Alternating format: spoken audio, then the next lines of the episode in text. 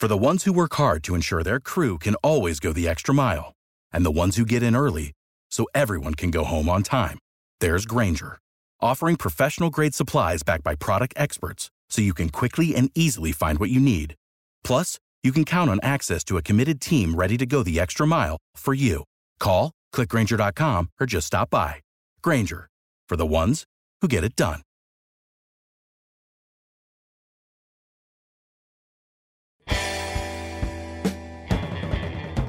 So, Scott, you should have brought your stress ball to the meeting with you. My cheese squeeze. Your cheese squeeze. It's like Yeah. a stress ball, right? Yeah, I got it at uh, last week's Wisconsin Newspaper Association convention, which was fun. And they gave everybody this little squishy cheese you could squish when you get stressed. And yeah, I could use that at Paul Soglin's endorsement meeting. It was a little intense. I would say probably the most contentious meeting I've ever had with a candidate who we agree with on a lot of issues. Some of that's just Paul Soglin, but he's definitely taking a aggressive approach toward his opponents. Satya Rhodes Conway. In the spring, April 2nd, election for Madison mayor. And I guess we'll talk about that today. On center stage with Milfred and Hands, the Wisconsin State Journal's political podcast from the sensible center of Wisconsin politics. I'm Scott Milfred. I'm the editorial page editor for the State Journal. And I'm Phil Hands. I'm the editorial cartoonist for the Wisconsin State Journal. And we are half of the State Journal editorial board. The better looking half.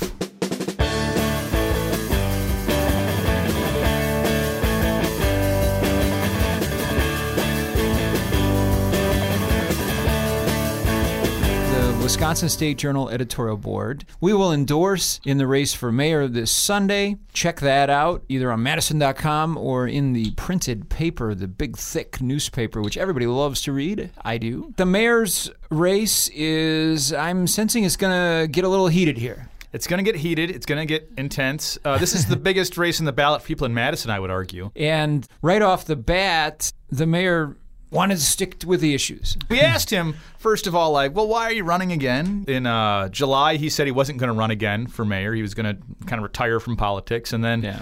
later this year, he's like, you know, I am going to run again. And he said it's because Madison needs him to be mayor. You weren't going to run, now you are running. What uh, Madison needs me what as a made mayor. you elaborate? Well,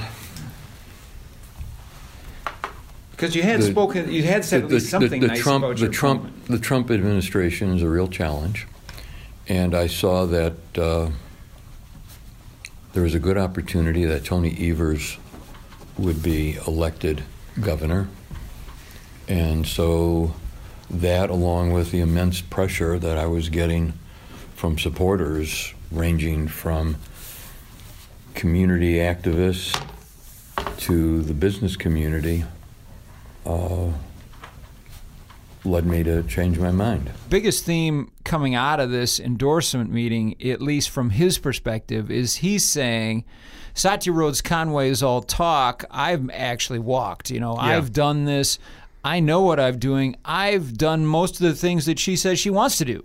And he kept referring to her time on city council between 2007 and 2011 as, well, where was she when these were things were going on? you know, he kept saying that, which I feel like if you've been mayor in the past and people are talking about longstanding issues, that's not the greatest strategy because we can point to stuff in the 90s where where was Scott, where was Paul Soglin when he was put when, in the 90s when this issue was going on? Sort of like I always said Confederate rest. I did this cartoon about Confederate rest, and you know Paul Soglin removed the plaque and you know talked about getting rid of the monument there. He's like, this has been here for you know wait, we should have t- taken rid of this thing years ago. Like, well, you were mayor years ago, Paul Soglin. Well, that's what voters are going to have to decide too. Is you've got somebody who has eons of experience. literally eons of experience, but not literally, but literally. and then you you basically have a fresh face, different generation of leadership, It's a lot of policy, like wonky policy knowledge. and who's much more pleasant Much more pleasant. to just talk to and have a conversation with. Doesn't lecture as much. On the other hand, she also is probably further left. He's a little more mainstream Madison, which is still far to the left, He's but not far- as far as she is. I mean, people are going to try and frame this as left and right in some cases, and Paul Soglin is a solid progressive. In any other city across America, he would be to the far left of any candidate running for mayor. People can say, oh, well, Soglin, that's the past. Uh, we want to go into the future. On the other hand, he said, which I thought was interesting, by electing Satya Rhodes Conway, we'd be going back to when she was on the city council. And the first name he brings up, Brenda Konkel. Brenda Let me go back to the Brenda Konkel days with Satya Rhodes Conway and Dave Cieslewicz when they were pushing inclusionary zoning, which is this complicated big government housing thing, where they were upsetting the business community, creating controversy, and not getting much done. Yeah. And of course, Brenda Konkel originally thought about running in this race and then dropped out. She is probably the poster woman of that era in terms of the progressive Dane battling the business community. There's only so many people who build housing. If you can't find a way of working with them without attacking them and getting them to do affordable housing, look what happened in the Brenda Konkel, Dave Cieslewicz, Satya Rhodes Conway era of inclusionary zoning. Great concept. It can work if you do it on a countywide basis, but you can't do it in a city like Madison because of the zoning laws and because of the state laws. He's saying we're going to go back to that. I'm a pro growth mayor who has been good for everybody, including people of color and everybody else. Yeah, I and he think- cites statistics. And he would argue that you know, you know, being pro-growth that means that more people have access to jobs and, and more income. You know, and that and that and that leads to better outcomes for everyone. I mean, Madison has its economy has been doing well, and though there are lots of disparities, he points to some numbers showing that those disparities are closing. You had said something nice about your opponent prior to you deciding to run again. So are we? You had at least said I think she was Let's talk about the issues. Well, I'm just wondering if are we Let's ta- okay let's with talk- either candidate or Let's talk about the issues. I think what'll come out is uh, why I think I'm a far better candidate, and there's no comparison. Well, let's talk about that then. Why are you the better candidate? Well, if we look at the situation nationally on a range of issues, from housing to health to social and racial, racial justice, we look at where Madison was in 2011, and we look at the latest data we've got, which is mostly 2017. I have really moved this community forward. It's been an exceptional experience.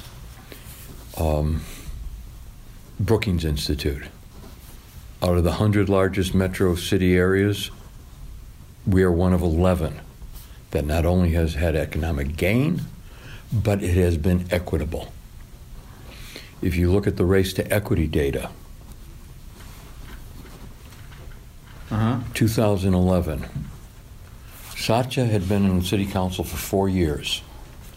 In those four years from 2007 to 2011, except for the Great Depression, it was probably the worst period in the history of this city for African Americans. By the time we get to 2011, economic median, uh, median income is lower for African Americans than the census after I left office in the 90s, the 2000 census. 2011, two thirds of African American children were in poverty, in households in poverty. There's two different data figures on unemployment. One is the one that Race to Equity report used. It appears that the Census Bureau and its American Community Survey updated the number. So it was either 25.2 or 26.6 percent. But in any case, it was higher than the nation. It was higher than the rest of the state of Wisconsin. The latest data we have is 2017. What do we know? We know that African American unemployment is under 7%. It's lower than the rest of the state and it's lower than the rest of the nation. We know that there are now only one third of the African American children in households below the poverty le- le- level, not two thirds. We know that African American household income is up by close to $12,000. Have we closed the disparity gaps? No. But we have done far better a job than the rest of the state and the rest of the nation. I did it. She was there for the four critical years, and the city did not address this issue. When he points back to Satya Rhodes Conway and what was going on when she was in the city council, We were in the depths of the Great Recession. yeah, and he comes in after that when the economy's in recovery. So I don't think it's you know just him. No, it's not. It's and there's other, there's always more. You know, mayors don't have levers that say economy go well, economy go badly for these demographic groups. You know, that's not how it works. You know, but uh, and I think. One of the problems he, he cited a lot of statistics. He talked about how you know uh, African American childhood poverty has gone from two thirds under the, the Cieslewicz administration to one third now. You know, and that's a you know that's that's the time where you're you're talking about how there's um, a massive uh, growth in the economy in general. Some of why the indicators have gone up has just been the economy's increasing, right? What indicators? Poverty. No. If that was the case, it would have happened all around the state and the rest of the country. No, absolutely not. We did something different here. We had better leadership, better management. If we were worse off than the rest of the state and the country in 2011, and we're better off in 2017, something different happened here. Paul Soglin is going to argue that it's gotten better for the last eight years under my control, and Satya is saying that it's the worst it's ever been in the history of Madison. I will say what's really interesting about this is that I, you know, my initial thought was going to be that, you know, Satya is going to be focusing more on racial equity than Soglin is. But he spent the first 45 minutes of our meeting talking about what he's been doing for racial equity in this city. It felt like 45 minutes, but it was probably 20. Maybe it was 10. Yeah, I mean, he can point to a lot of things. I think he, he does a nice job uh, from a political standpoint of citing issues that she's talked about and saying, look, I did that. Some people just aren't ready for it. They talk a good game, but they're not ready to perform. I'm I'm regretful that it's created people who are upset with me, but I make no apologies for the results. I got results in the last eight years that are virtually unmatched in this country. And the lives of Madisonians are better off for it. He clearly is not trying to be someone other than himself. He has the reputation of being grumpy, which Yes.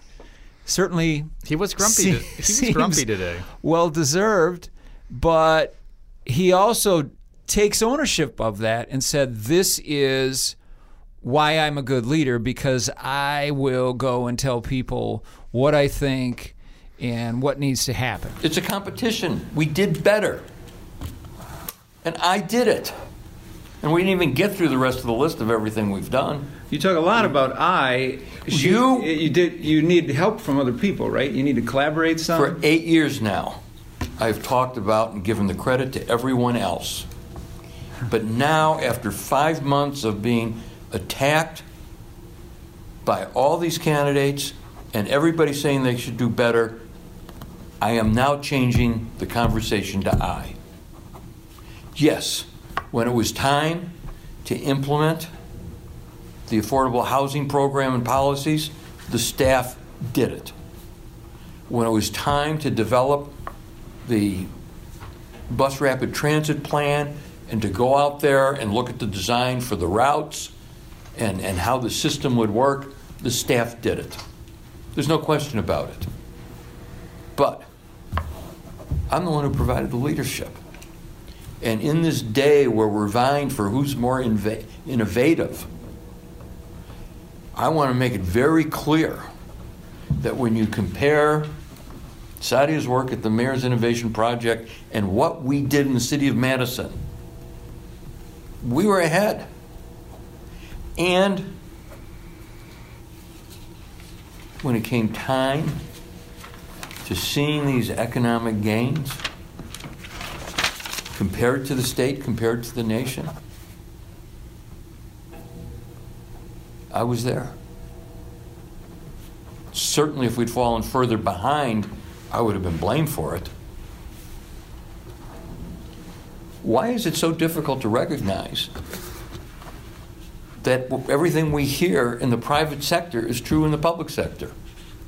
You need quality, dynamic leadership. It starts at the top. It's it's hard to to uh, like and want to endorse a candidate when every time you ask a question, he looks at you like, what a stupid question to ask me. oh, I really got to go into this now? And then he lectures you for, for 45 minutes about the stupid question you asked him. Because you don't even understand anything about what's going on in the city, not like me, because I've been here for forever. Yeah.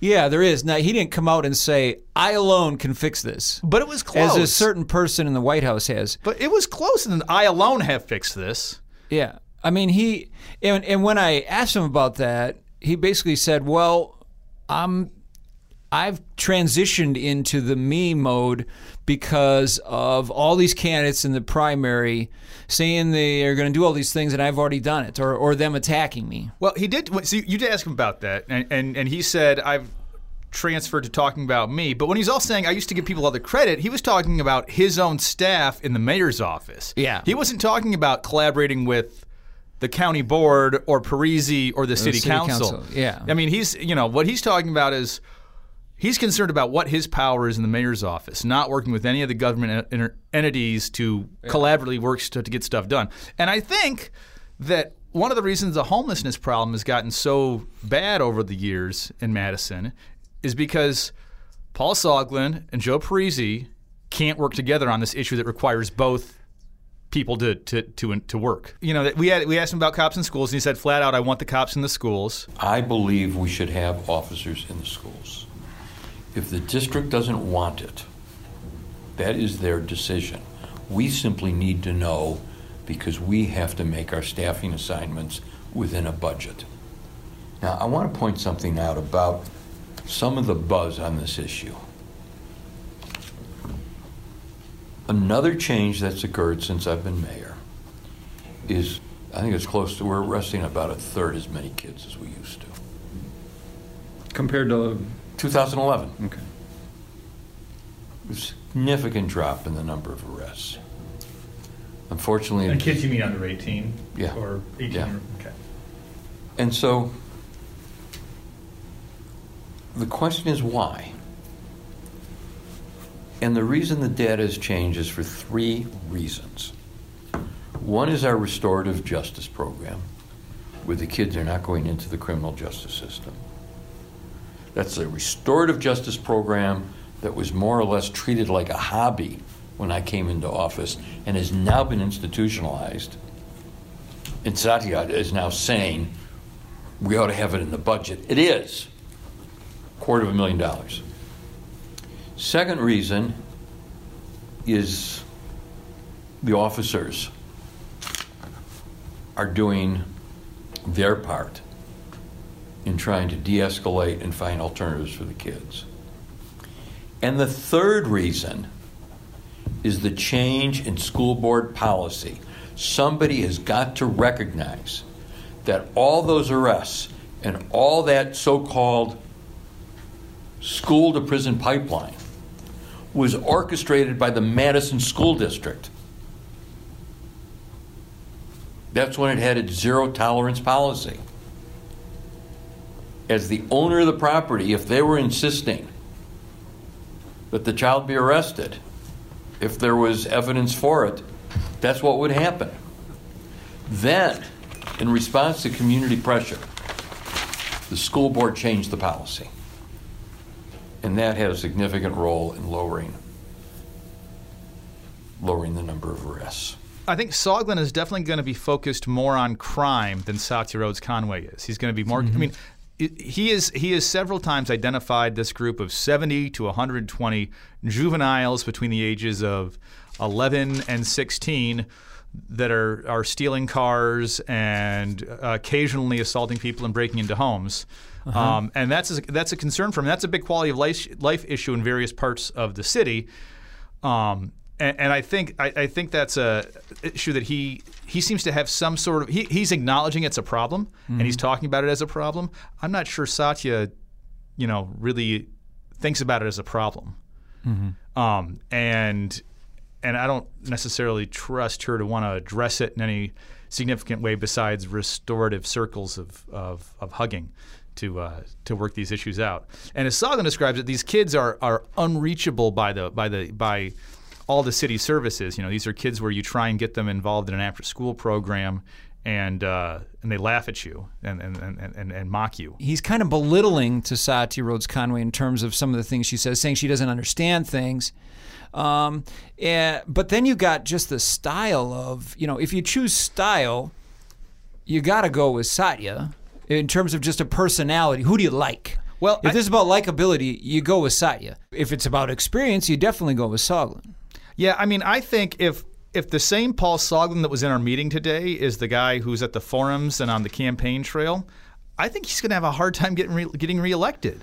I think that that is very his his gruffness, his egocentricness, his belittling belittling of a female candidate who is also uh, gay. You know, I mean, I, I think that's not going to play well.